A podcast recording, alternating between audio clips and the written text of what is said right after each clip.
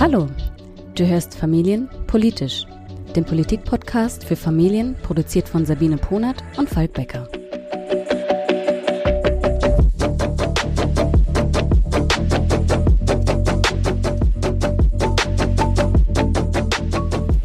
Hallo in dieser neuen Woche zu dieser neuen Folge. Hallo.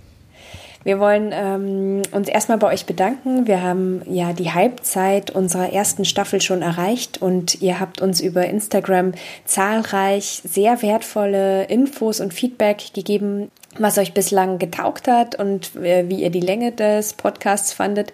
Ich werde das heute noch in die Highlights packen, sodass ihr auch noch mal reinlesen könnt, wie abgestimmt wurde und ihr könnt uns natürlich auch jetzt im Nachhinein gerne noch Feedback geben. Jetzt will ich aber gar nicht länger Zeit vergeuden, denn wir haben eine geballt volle äh, Folge heute vor uns. Allerdings nur mit einem Thema, umso spannender. Ich übergebe mal an dich, Falk. Genau, vielen Dank. Ähm, ja, wir möchten uns heute äh, über ein Thema unterhalten, was schon vor ein paar Wochen äh, hochgekommen ist. Wir haben in den letzten Tagen dazu Feedback von zwei Gästinnen mh, hm, eingesammelt und es geht um die Meldung des Instituts für Wirtschaft aus Köln, dass aktuell knapp 320.000 Plätze für die Kita-Betreuung für Kinder unter drei Jahren fehlen. Und ich möchte euch zuallererst mal mit ein paar Zahlen und, und Fakten dazu füttern und danach wollen wir darauf eingehen, warum das so ist, was man dagegen tun kann und auch welche, äh, ja, welche Möglichkeiten man hat, seinen eigenen Rechtsanspruch, den man ja auf einen Kita-Platz unter drei Jahren hat, auch durchzusetzen.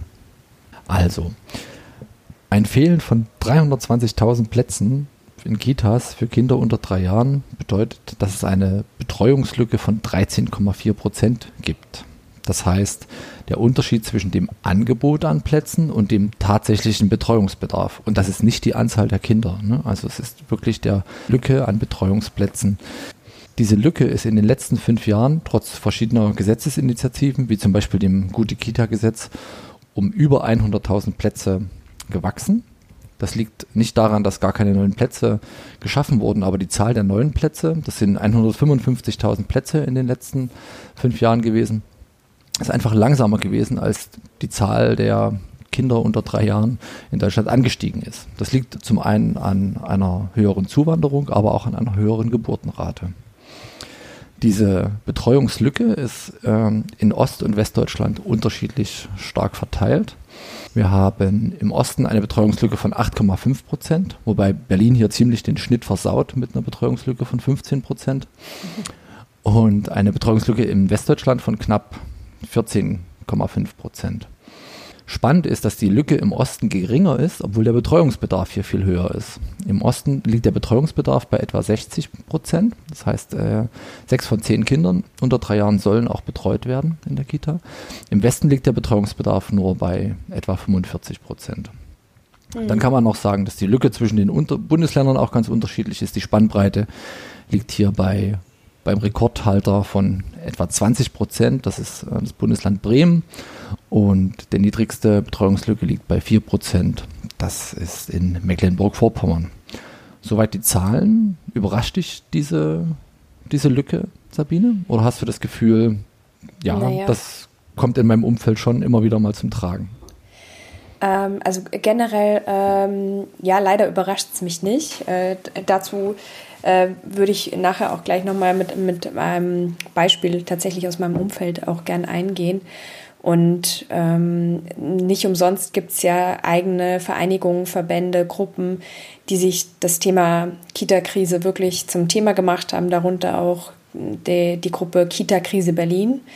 Das ist eine Gruppe von Eltern und pädagogischen Fachkräften, die sich speziell eben dieser auch extremen Situation in Berlin eben gewidmet haben ähm, und die natürlich aber auch den Gesamtblick auf Deutschland äh, im Auge haben. Und dazu haben wir uns unterhalten mit Katharina Maart, die uns versucht hat zu erklären, woran liegt es denn überhaupt, dass es, obwohl die Anstrengungen und Absichten da jetzt, ich meine, es gibt seit sieben Jahren einen Rechtsanspruch auf einen Kita-Platz für Kinder unter drei Jahren, woran liegt es denn, dass da trotzdem noch so eine Lücke besteht? gibt eine kurze Antwort, die lautet, es gibt nicht genügend Erzieherinnen und es gibt auch nicht genügend Räume für Kitas. Und dann gibt es ein bisschen die längere Antwort, die ich mal aufdröseln möchte. Also warum fehlen die Erzieherinnen? Es wird nicht genügend ausgebildet. Es ist einfach so, dass immer noch zu wenig Leute für dieses Berufsfeld qualifiziert werden. Und äh, wenn man da nochmal ins Detail schaut, dann ist es eben so, dass die Finanzierung dieser Ausbildung für viele Menschen gar nicht gesichert ist. Denn es ist ja eine schulische Ausbildung. Und solange man jetzt kein Schülerinnen-BAföG bekommt, ähm, muss man ja auch erstmal diese drei Jahre, in der Regel sind das, irgendwie äh, überbrücken. Der zweite Aspekt bei dieser Ausbildung ist, dass die Kapazitäten ja gar nicht groß genug sind, diese Schulen ähm, genügend ähm, Erzieherinnen auszubilden. Und wenn man nochmal zurück zur Finanzierung geht und wer jetzt überhaupt sich dafür qualifiziert, dann äh, gibt es eben jetzt immer mehr diese Quereinstieg. Und das bedeutet dann eben, dass die Menschen, die schon in irgendeinem anderen Feld eine Berufsausbildung oder Vorerfahrung haben, bereits in den Kitas arbeiten, Teilzeit und Teilzeit in die Schule gehen. Also ein ganz schönes Mammutprogramm, ne, das dann ein paar Jahre durchzuziehen. Aber es ist für viele der einzige Weg, sich diese Ausbildung überhaupt finanzieren zu können. Warum gibt es nicht genügend Erzieherinnen? Es liegt auch an der Bezahlung, wenn man dann in ein Berufsfeld einsteigt. Ah die Aufgaben und auch die gesellschaftliche Bedeutung der Erzieherin ist ja unglaublich. Ne? Also man muss ja eigentlich mal überlegen, dass das die erste Bildungseinrichtung für die allermeisten Kinder sind. Da wird die Sprachentwicklung ähm, quasi gefestigt. Da ist ganz viel Vorschularbeit. Da wird das soziale, kognitive ähm, Entwickeln gefördert. Und trotzdem ist die Bezahlung so viel geringer als jetzt in der Schule. Und ganz so gerechtfertigt kommt einem das nicht vor, denn das ist eine wichtige, wichtige gesellschaftliche Aufgabe. Und das hat auch damit zu tun, dass das irgendwie immer noch, also historisch, aber auch aktuell als Frauenberuf gilt. Es sind immer noch über 90 Prozent der Erzieherinnen Frauen hier in Berlin. Bundesweit sind das sogar fast 95 Prozent. Und man kann mit dem Gehalt, was man bekommt, eine Familie jetzt nicht, nicht wirklich gut ernähren. Und diese Attraktivität dieses Berufsfeldes würde sich halt über eine wirklich faire Bezahlung wahnsinnig erhöhen. Und dann haben wir den letzten Punkt, warum gibt es nicht genügend Erzieherinnen? Das sind die Arbeitsbedingungen. Die Arbeit als Erzieherin ist wahnsinnig anstrengend. Es gibt da viele Studien zu, zum Beispiel die Lärmbelästigung. Ja, wie laut ist es eigentlich in der Kita? Und das ist ein ganz schöner Stress, ne, dem die Erzieherinnen ausgesetzt sind. Kann auch unter verschiedenen anderen Aspekten zu Krankheiten führen, und das, was mich immer wieder schockiert, ist nicht quasi eingepreist. Also das, was die Kitas quasi erstattet bekommen von der öffentlichen Hand, hat diese ganzen Krankheitsphasen, hat die Urlaubsphasen und hat auch Phasen der Mehrbelastung quasi gar nicht im Betreuungsschlüssel abgebildet. Es ist so quasi ein wahnsinnig anstrengender Beruf und diese Arbeitsbedingungen führen eben oft dazu, dass Erzieherinnen innerhalb der ersten fünf Jahre nach dem Berufseinstieg quasi wieder das Berufsfeld verlassen oder auch gar nicht durchhalten, bis zur Rente als Erzieherin oder Erzieher zu arbeiten. Ja, ähm, äh, Katharina geht ja sehr ausführlich auf einen extrem wichtigen Grund ein, eben vor allem auch das fehlende Personal an der Stelle. Ein anderer Punkt, den sie angesprochen hat, war, es gibt einfach nicht genug Räume, besonders jetzt auch hier in den Ballungsräumen. Mieten werden immer teurer, Räumlichkeiten immer weniger. Ähm, ein, ein Gesetz, das 2018 ähm, gegen Ende des Jahres verabschiedet wurde, war ja das Ki gute Kita-Gesetz. Ähm, da sollten 5,5 Milliarden bis 2022 an die Länder ausgeschüttet werden. Und dadurch sollten zum Beispiel dann auch mehr Räumlichkeiten äh, für Kindertagesstätten ermöglicht werden. Das Problem und der große Haken an diesem Gesetz war aber schon damals, dass es komplett ohne feste Vorgaben ausgeschüttet wurde und wird. Ähm, das heißt zum Beispiel, da wurde nicht zur Bedingung gemacht, dass ähm, bei der Nutzung dieser Gelder als Ziel ein Betreuungsschlüssel äh, angegeben werden sollte, sondern es war einfach eine pauschale Finanzspritze vom Bund. Und die meisten Bundesländer haben diese Finanzspritze einfach dazu benutzt, die Kita-Gebühren abzuschaffen. Und so sehr ich mich persönlich darüber freue, dass wir keine äh, Kita-Gebühren zum Beispiel hier in Berlin haben, so sehr muss ich auch zugeben, rein politisch, dass es schon sehr fragwürdig ist, wenn wir so eine Notsituation im Hinblick auf die, auf die Plätze haben, dass man das Geld nicht eher dazu nutzt, mehr Plätze zu schaffen. Ähm, genau, so viel nochmal zum Gute-Kita-Gesetz. Wir haben Katharina dann nochmal gefragt, aber die Situation ist ja echt, echt schwer. Also was kann man denn nun überhaupt tun? Da gibt es ein paar Schritte, ähm, die mir sofort in den Kopf kommen. Also Punkt eins ist natürlich, wir brauchen mehr Erzieherinnen. Das ist eine Mammutaufgabe. Es sind Hunderttausende Erzieherinnen, die fehlen. Und man muss ja auch nochmal kurz gucken, es sind nicht nur die Erzieherinnen, die fehlen, damit mehr Kita-Plätze entstehen können, sondern es fehlen jetzt schon im System Erzieherinnen. Ähm, die Gewerkschaft GEW spricht, dass aktuell 100.000 Erzieherinnen im System fehlen. Also nur für die Kinder, die jetzt schon betreut werden. Nur für die äh, Familien- und Jugendhilfe, die quasi außerhalb von Kita und Schule stattfindet.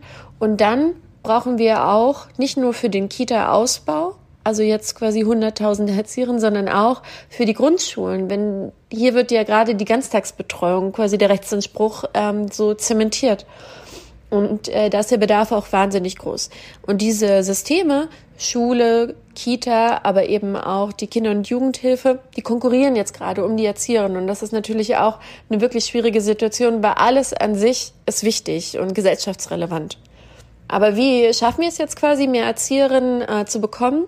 Der Job muss einfach attraktiver werden. Und ich denke, es ist immer so, nicht die erste Forderung von allen Erzieherinnen. Die meisten, die im System sind, die wollen bessere Arbeitsbedingungen. Und trotzdem, wir müssen den Beruf besser bezahlen, damit sich halt mehr Menschen dafür entscheiden, dass das so attraktiv ist, dass sie den gerne ergreifen, dass er auch quasi konkurrieren kann mit anderen äh, Berufsfeldern.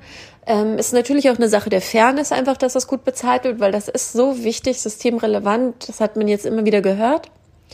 Arbeitsbedingungen verbessern, äh, bessere Bezahlung und indem dann dieser Job attraktiver wird, ähm, ja, wird auch die Arbeitsbelastung wieder geringer. Also quasi, man muss aus diesem Teufelskreis rauskommen.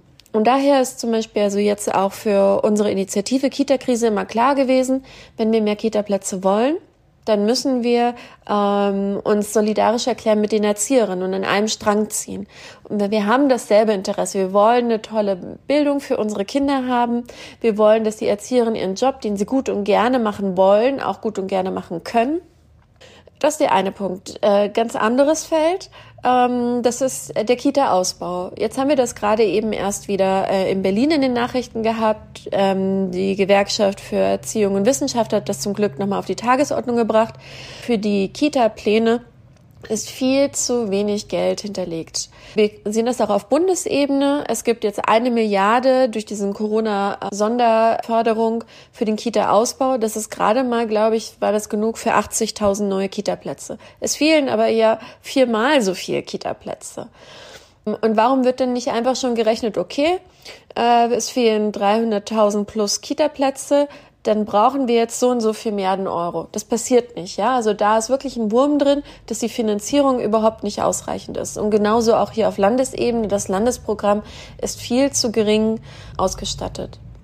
Das ist so eine Milchmädchenrechnung, wo ich immer wieder Kopf schüttel und wo auch Menschen, mit denen ich spreche, die in der Verwaltung arbeiten, einfach nicht verstehen, wieso mit viel zu wenig, also Budget quasi da gestartet wird. Die GEW, die Gewerkschaft, ähm, hat halt gezeigt, hier in Berlin, ja, dann wird halt jeder Kita-Platz so zwischen 20 und 25.000 Euro wird dafür berechnet, kostet der Bau. In der Realität sind wir aber bei Preisen von 35 bis 50.000.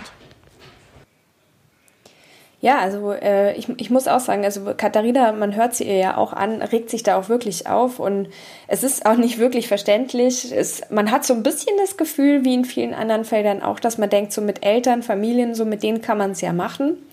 Umso wichtiger, glaube ich, ist es, dass wir uns da auch echt politisieren und zusammenschließen und solidarisch sind, wie sie ja auch gesagt hat. Und ähm, tatsächlich ist es so, also ich weiß nicht, wie es bei dir ist, aber in meinem privaten Umfeld gab es wirklich auch Fälle von äh, Bekannten, die keinen Kita-Platz gefunden haben. Die haben schon in der Schwangerschaft angefangen, Kitas anzuschreiben. Ja. Und die haben keinen Kita-Platz bekommen, mussten dann also ihre Elternzeit dann auch verlängern, am Ende dann eben ohne Bezahlung. Ähm, wir hatten Glück wegen Geschwisterkind und es war keine Garantie, aber ähm, wir hatten halt dann einen Platz, aber ähm, ja, und. Ja, also ich kenne ich kenne auch persönlich ähm, einige Fälle, in denen es genauso ist, Leute, die jetzt kurz vor Ende der Elternzeit immer noch einen Kita-Platz suchen, die noch keine ähm, Idee haben, wie sie das dann tatsächlich machen wollen. Und Katharina erzählt uns ja jetzt hier auch in ihrer persönlichen Geschichte noch kurz, wie es bei ihr dann ausgegangen ist. Äh, ich habe erst acht Monate später einen Kita-Platz bekommen für unser Kind, als wir das eigentlich wollten. Da war dann aber auch das Elterngeld schon ausgelaufen. Ich musste meine Elternzeit also ungeplant ja quasi dann verlängern. Und äh, diese Zeit eben irgendwie überbrücken. Und das war finanziell wirklich nicht einfach. Und es war auch, wenn man diese Chancengerechtigkeit zwischen den Geschlechtern anguckt, unfair, weil mein Gehalt war so viel geringer. Ich konnte davon keine Familie allein ernähren, so dass mein Mann dann eben Vollzeit weitergemacht hat und ich ähm, Hausfrau und Mutter wurde. Ja, und vielleicht auch noch Aktivistin, weil es mich sehr so wütend gemacht hat, um dagegen zu protestieren. Aber äh, für diese Zwischenzeiten, da braucht es so unkomplizierte, unbürokratische Lösungen für Eltern, zum Beispiel indem ihnen das Elterngeld länger gezahlt wird oder sie äh, direkt eine Kostenübernahme der privaten Kinderbetreuung bekommen. Das wären unbürokratische Möglichkeiten, die man hätte, um den Eltern, die ja so ein Lebensmodell auch haben, wo man sich das ja auch wünscht und angewiesen ist und ja auch zu Recht selbstverständlich voraussetzt, dass wenn man äh, einen Rechtsanspruch auf eine Kinderbetreuung hat, das dann auch irgendwie umgesetzt wird. Und wenn ähm, der Gesetzgeber nicht dazu in der Lage ist, es dann halt einen Plan B gibt, der nicht erst vor Gericht eingeklagt werden muss. Das wäre die Ideallösung. Momentan mhm. sieht es aber an vielen Stellen einfach tatsächlich noch so aus, dass man sein Recht, was einem zusteht, wirklich noch einklagen muss. Wie das möglich ist, wie die rechtlichen Grundlagen sind, dazu haben wir uns äh, mit einer weiteren Gästin unterhalten.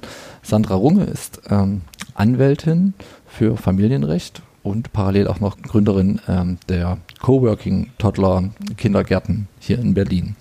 Sie hat uns erklärt, wie die rechtlichen Grundlagen für Eltern aussehen. Sollten wissen, dass der Rechtsanspruch auf einen Kita-Platz immer ab dem ersten Geburtstag gilt, unabhängig davon, ob Eltern arbeiten oder nicht. Der Rechtsanspruch kann aber auch schon dann bestehen, wenn das Kind jünger ist. Dann muss allerdings hinzukommen, dass die Eltern arbeiten. Das finde ich immer wichtig, dass das jedem bewusst ist, weil häufig ja immer von einem Rechtsanspruch ab dem ersten Lebensjahr die Sprache ist. Aber dieser Rechtsanspruch kann auch schon bei jüngeren Kindern bestehen. Wenn man dann tatsächlich Probleme hat, einen Kita-Platz zu finden, dann oder man weiß, dass ähm, das in der jeweiligen Stadt oder Gemeinde schwierig ist, dann rate ich dazu, den Anspruch erst einmal direkt gegenüber dem Jugendamt anzumelden oder beziehungsweise der zuständigen Behörde, die dafür verantwortlich ist, die ähm, Kita-Plätze zu verteilen weil die Kitas an sich sind ja nicht quasi der Anspruchsgegner, sondern ja, das, die stellen die Kinderbetreuung bereit. Und ähm, das sollte man idealerweise schon so circa ein halbes bis dreiviertel Jahr vor Betreuungsbeginn machen. Wenn es dann so ist, dass man immer noch keinen Kita-Platz gefunden hat, kurz bevor es losgehen soll, also ich würde mal sagen, so circa zwei bis drei Monate davor, kann man sich tatsächlich überlegen, ob man rechtliche Schritte einleitet. Das geht auch in einem Eilverfahren. Und ja, dann notfalls diesen Kita-Platz auch gerichtlich geltend macht. Ja, also der rechtliche Anspruch auf einen Kita-Platz ist vorhanden. Nächste Frage war für mich ganz klar, wie sinnhaftig ist es denn, mit einer Klage vorzugehen und zu versuchen, sich einen Kita-Platz zu erklagen? Sandra hat mir dazu Folgendes geantwortet.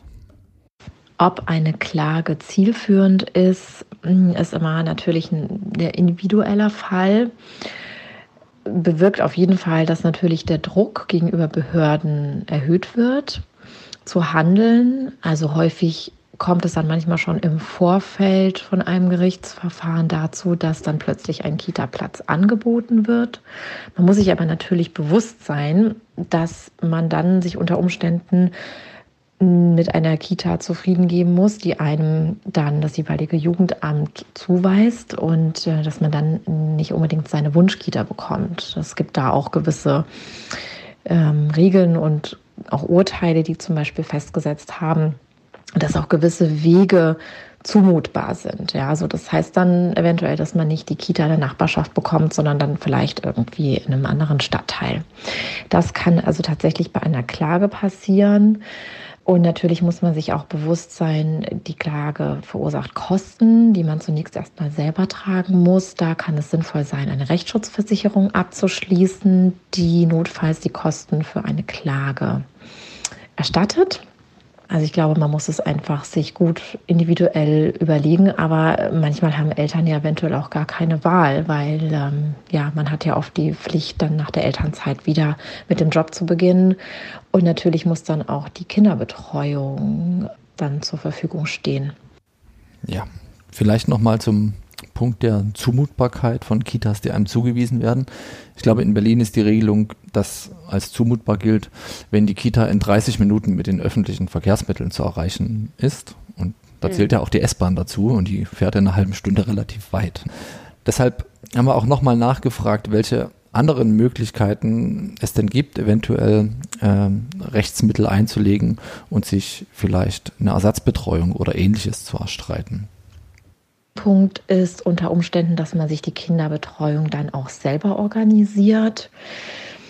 Ich habe da schon ein paar Fälle erlebt, dass es dann so war, dass die Eltern bei einem ja, fehlenden Kita-Platz sich selber Betreuung organisiert haben, entweder durch Babysitter, durch Verwandte oder auch Nachbarn, da entsprechende Betreuungsverträge abgeschlossen haben und diese Kosten dann tatsächlich auch vom Jugendamt erstattet wurden. Das ist aber auch tatsächlich etwas, was ich auf jeden Fall anwaltlich begleiten lassen würde, weil man muss natürlich auch da gewisse Vorgaben erfüllen, damit man dann die Beträge erstattet bekommt. Das ist auch teilweise in jeder Stadt oder in jeder Gemeinde ein bisschen anders geregelt, aber mir sind durchaus Fälle bekannt, bei denen das dann auch schon erfolgreich so praktiziert wurde und die Eltern die Kosten erstattet bekommen haben. Und es kann unter Umständen natürlich dann auch eine gute Lösung sein zur Überbrückung. Ja, also das ist für mich ein ganz spannender Punkt, der mir so noch nicht bewusst gewesen ist, dass das ja. ähm, teilweise möglich ist. Ähm, aber ja, ja, mittlerweile haben wir in Berlin auch durch die durch die Lobbyarbeit, die die Eltern in der Krise da leisten, ja vielleicht auch noch ein bisschen mehr erreicht, oder? Tatsächlich muss auch sagen, nachdem man das jetzt so alles äh, gehört hat von Katharina und Sandra, denkt man ja jetzt vielleicht so, boah, okay, es fehlen echt viele Plätze, es ist alles schwer, ich muss Rechtsmittel womöglich ergreifen. Aber äh, Katharina hat uns erzählt, was in Berlin zumindest schon erreicht wurde. Der Protest von Eltern und das Engagement von Eltern, zum Beispiel für den Kita-Platzausbau, ist total wichtig und Eltern haben wirklich eine Sprachrohrfunktion und verstärken auch nochmal die wichtigen Kämpfe, die es ohnehin schon gibt. Also wenn wir uns zum Beispiel angucken, wie ist das mit der Bezahlung der Erzieherin? Dann war in Berlin letztes Jahr, das war ein Jahr nachdem wir als Kita-Krise angefangen haben mit unseren Protesten, also vor einem Jahr gab es die Proteste der Erzieherin für eine bessere Bezahlung im Tarifkampf. Und die haben wirklich ein historisches Momentum jetzt hier erreicht, weil Berlin endlich so gut bezahlt wie alle anderen Bundesländer. Wir sind ja im Tarifvertrag der Länder und der Tarifvertrag des Bundes ist einfach so viel stärker für die Erzieherinnen. Und da wurde quasi jetzt eine Angleichung erreicht. Das sind im Schnitt ungefähr 400 Euro im Monat für eine Erzieherin, was sie jetzt mehr verdient durch diesen neuen Tarifabschluss. Und das wäre nicht so ohne weiteres möglich gewesen, ohne die Unterstützung der Eltern und ohne dieses Momentum, äh, dass wir wirklich in einer großen Krise sind. Und die gesellschaftliche Bedeutung quasi auch der Arbeit der Erzieherin nochmal so ähm, in aller Munde gewesen wäre durch eine intensive Pressearbeit.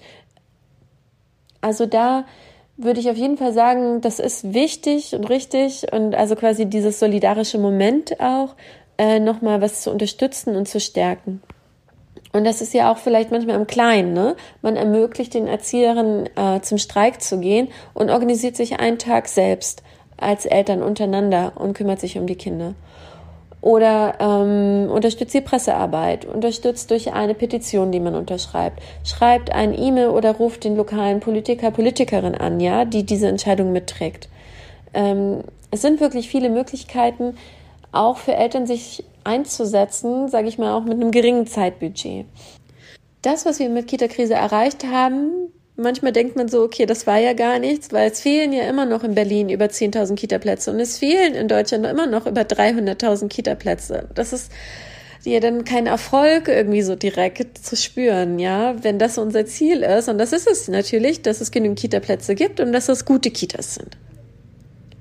Aber was wir im Kleinen erreichen konnten, war, dass es jetzt eine unbürokratischere Soforthilfe für Eltern gibt. Also bisher war das ja so, man muss einen Kita-Platz einklagen, um den Schadensersatz zu bekommen. Jetzt ist es möglich, dass äh, man über das Jugendamt die Kosten, die man für eine private Kinderbetreuung hat, weil man keinen Kita-Platz gefunden hat, erstattet bekommt. Und diese Maßnahme wurde jetzt Monat für Monat und Jahr für Jahr verlängert, weil es leider halt nicht von heute auf morgen genügend Kita-Plätze für alle gibt. Und das ist, ähm, glaube ich, eine wichtige Hilfe für Eltern, ähm, um dann eben auch finanziell klarzukommen über diese Zeit.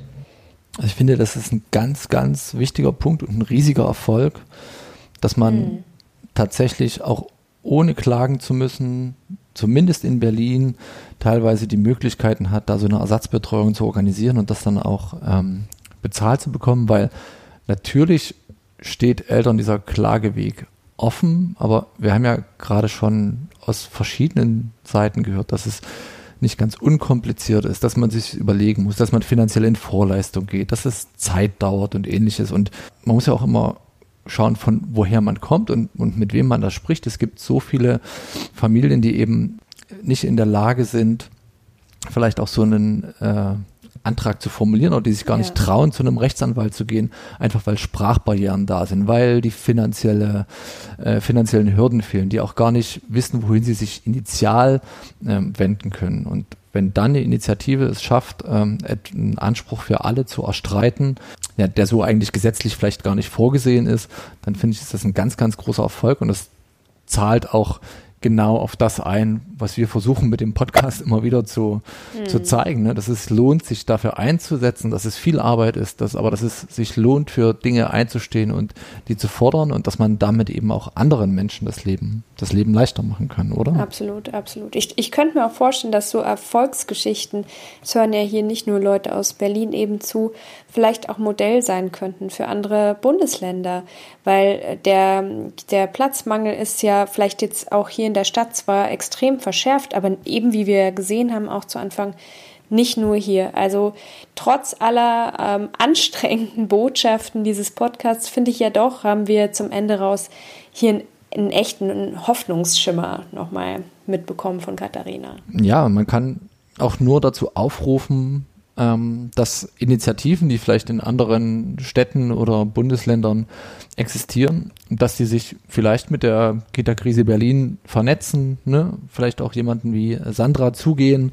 Wir werden die Kontaktdaten und die ganzen Infos ähm, zu den beiden Gästinnen auch in die Show Notes packen und dann hoffen, dass ja, dass einfach viele versuchen, äh, diesen Erfolg nachzuahmen und natürlich wollen wir die Politik auch zukünftig da nicht aus der, aus der Pflicht äh, lassen und rufen euch dazu auf, wenn es Demos gibt, wenn es Petitionen zu unterschreiben gibt, da eben auch wirklich mitzumachen, mitzuhelfen und den, den Druck auf die, auf die Politik hochzuhalten. Absolut. Von uns soll es das an dieser Stelle für diese Woche schon wieder gewesen sein. Wir wünschen euch ein schönes Wochenende und entlassen euch mit einem Plädoyer von Katharina. Tschüss. Wir müssen wahnsinnig viele Kämpfe ausführen und das ist, betrifft jetzt ja nicht nur den Kita-Bereich. Ähm, und das Schöne ist, wenn man diese Kämpfe eben nicht nur für sich persönlich ja, führt, oh, ich habe jetzt äh, 30 Kitas angerufen und den Kita-Platz endlich für mein Kind, ne, und das war anstrengend, sondern quasi auch was zu öffnen und das für die nächste Generation Eltern ein bisschen leichter zu machen, ja, also quasi eine Treppenstufe abzubauen. Und ähm, in diesem Sinne wünsche ich allen Eltern also ähm, gutes Gelingen. Ähm, wenn es Fragen gibt oder, weiß ich nicht, Austauschbedarf, dann stehe ich gerne zur Verfügung. Ihr könnt einfach auf kitakriseberlin.org einmal äh, gucken, was wir für Material haben, ähm, mich da auch gerne drüber kontaktieren. Und ähm, ich glaube, gemeinsam schaffen wir das, ne, unsere Gesellschaft ein Stück kinderfreundlicher zu machen, ähm, ein Stück äh, die Geschlechtergerechtigkeit zu erhöhen. Und ähm, wir müssen optimistisch bleiben, was anderes bleibt uns ja fast gar nicht übrig.